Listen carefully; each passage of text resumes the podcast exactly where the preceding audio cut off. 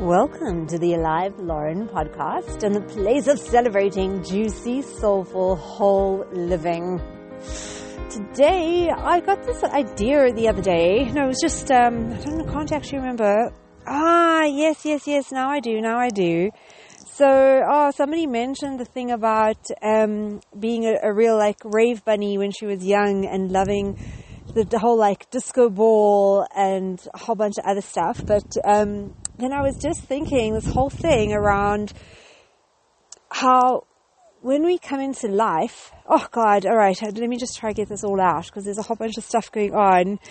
So I hope ultimately this all ties together and makes sense. Um, so the also Mickey talking about, you know, like focusing more on the ability to experience and the experience itself, right? So it's like if you have a ticket to go into Disneyland, you're either in Disneyland or you're not in Disneyland.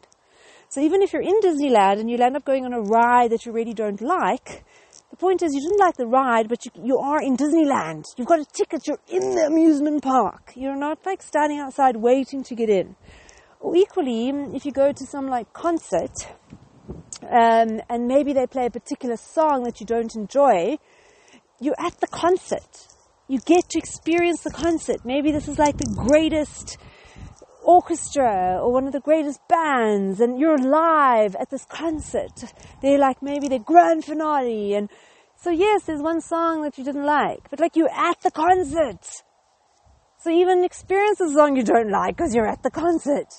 So yeah, just that shift and then um, not so much fighting with what is, but really appreciating the opportunity to experience what is, whether it's preference or no preference. And then was thinking like those disco balls. Like imagine, because yeah, they're like little little cubes like all around this globe. Now imagine if each little cube was like a little room, and these were little rooms was like everybody's perspective on life. So imagine if all of them were windows looking out, right? So each little cube is a little room that's massive. Like, so you're sitting in it and you're looking out at the world through your point of view of that particular little room. And I was thinking then, like, ultimately, imagine there's light shining out of this disco ball, because the disco ball normally light is reflecting off it. But I imagine the light is on the inside shining out, right? So then you get to see whatever the light is, uh, hits and reflects back, you're seeing. But you're seeing, so imagine then, like this ball is like 360 all around sphere. So in every which direction, there's stuff to see and experience of life. So imagine this being like the ride of a lifetime, where you wait in line to get like um, one of these cubicles. So the light is all one. Like all the light that shines through is the same one light, that one consciousness, right? But then it shines through these different rooms and has a different view out. So it's like when in our lifetime we have this opportunity of being conscious to see a view from a particular perspective. But ultimately, like everybody's experience and everybody's point of view all add up for the same one light. So there's no missing out, there's no, and what if like, yeah, ultimately everything feeds back and shares with each other because it's all the same thing. So yeah, it's just like there's no right or wrong and there's no too big or too small. It's just like you're just seeing from your vantage point. Um, so I thought that was a pretty like cool idea just to kind of play with. Um, yeah, around the joy of the opportunity to experience a point of view and the whole one light shining out through all these different windows, having a different experience, but ultimately being the same source. Um, wow. And yeah, this opportunity to, to view and experience and be aware. Ha. My other share is also just around, oh yeah, you're taking a bit of being willing to hear feedback and take it on board and do something a bit different with it. So, oh yeah, also how sometimes those closest to us that we have the most history with, that deserve probably the most love and respect, have the most high sensitive buttons So not using this as an excuse that because I have a button, it validates in like non-appropriate or non-optimal behavior. I'm just saying that like if we do have situations with high intensity that we've experienced with people that we haven't processed, like we haven't just allowed through because we resisted and it got suppressed and now like there's all this stuff wired and connected to this person. So often it'll be those in our most intimate relationships, be it parents, siblings, children, spouse.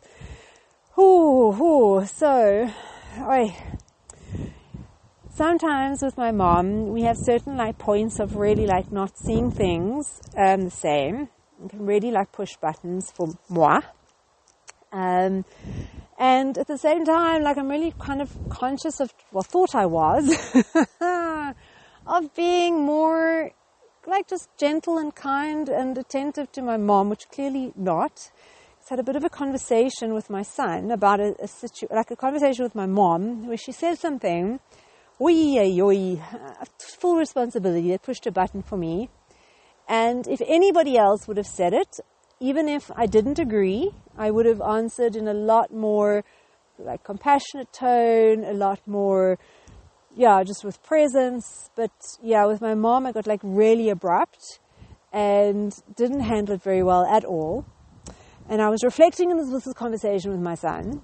And then he said to me, well, you know, Ma, um, you don't really speak very nicely, well, um, to my mom, you know. And I said, well, what? He said, you speak, you're more kind and gentle and like compassionate with everybody else that you speak to than with her. And I was like, oh my lord. This is my, my son is overhearing my tone of voice and telling me this. So this is really like, oi. So I said to him, is it like all the time? Is it like eh, the whole conversation that it sounds like that? And he's like, no, no, no, it's not the whole conversation, but there are times when literally in every conversation I hear you with her, there will be times when there will, this tone will come through. And I was like, either I can be like, yes, but, or I can be, yes, and you actually are right. I need to take stock of this. I need to improve. And it's really not okay. It's not okay that my tone at points that in, every conversation he's overheard with my mom, that he hears a tone that he says like, I would never use that tone with anybody else. Oi, oi, oi. And then especially with my mom, who really, like, that's where direction of respect and kindness and all of that. And it's, it's not about, it's okay, we can have differences of opinion, but to just do it in a kind, respectful, gentle manner. Hey, yeah, so that was also just being willing to like sort of take stock and hear stuff and like ownership without a yes but, but a yes and. and then followed up with a conversation with my mom, just offering an apology and actually asking her to help me. So I said to her that I really want to work on this. And if at any point in our conversations she's feeling that my tone is impatient, just I ask her to just please, please, if you can just remind me, just say a, little patience, please, like patience, please, just as like a word, like a, it may change, but right now that's the only thing I could think of was just to ask her, just remind me, patience, please. And now I know because I've asked that, um, because it's definitely something I want to work on. Because the whole thing is, it's not. I've obviously got stuff that, whatever, like I've just pushed down there, and I want to get that energy moving and flowing in a healthy way. Um, and if something is getting triggered, it's not. Yeah, just to be mindful of my tone and to use breath and to use breath. And this is the one I'm going to end off with because it was really, really lovely. I heard it today. Um, little story about um, a guy was giving somebody, like a taxi driver, was giving someone a lift, and it was very high traffic. And the taxi driver was getting incredibly stressed and shouting and screaming at people in the road. And, and the person being given the lift said to the taxi driver, just breathe, breathe, relax, it's going to be okay. Just take some deep breaths, just breathe, breathe. And the taxi driver's like, why are you telling me to breathe? Are you telling me that me breathing is going to stop the traffic out there?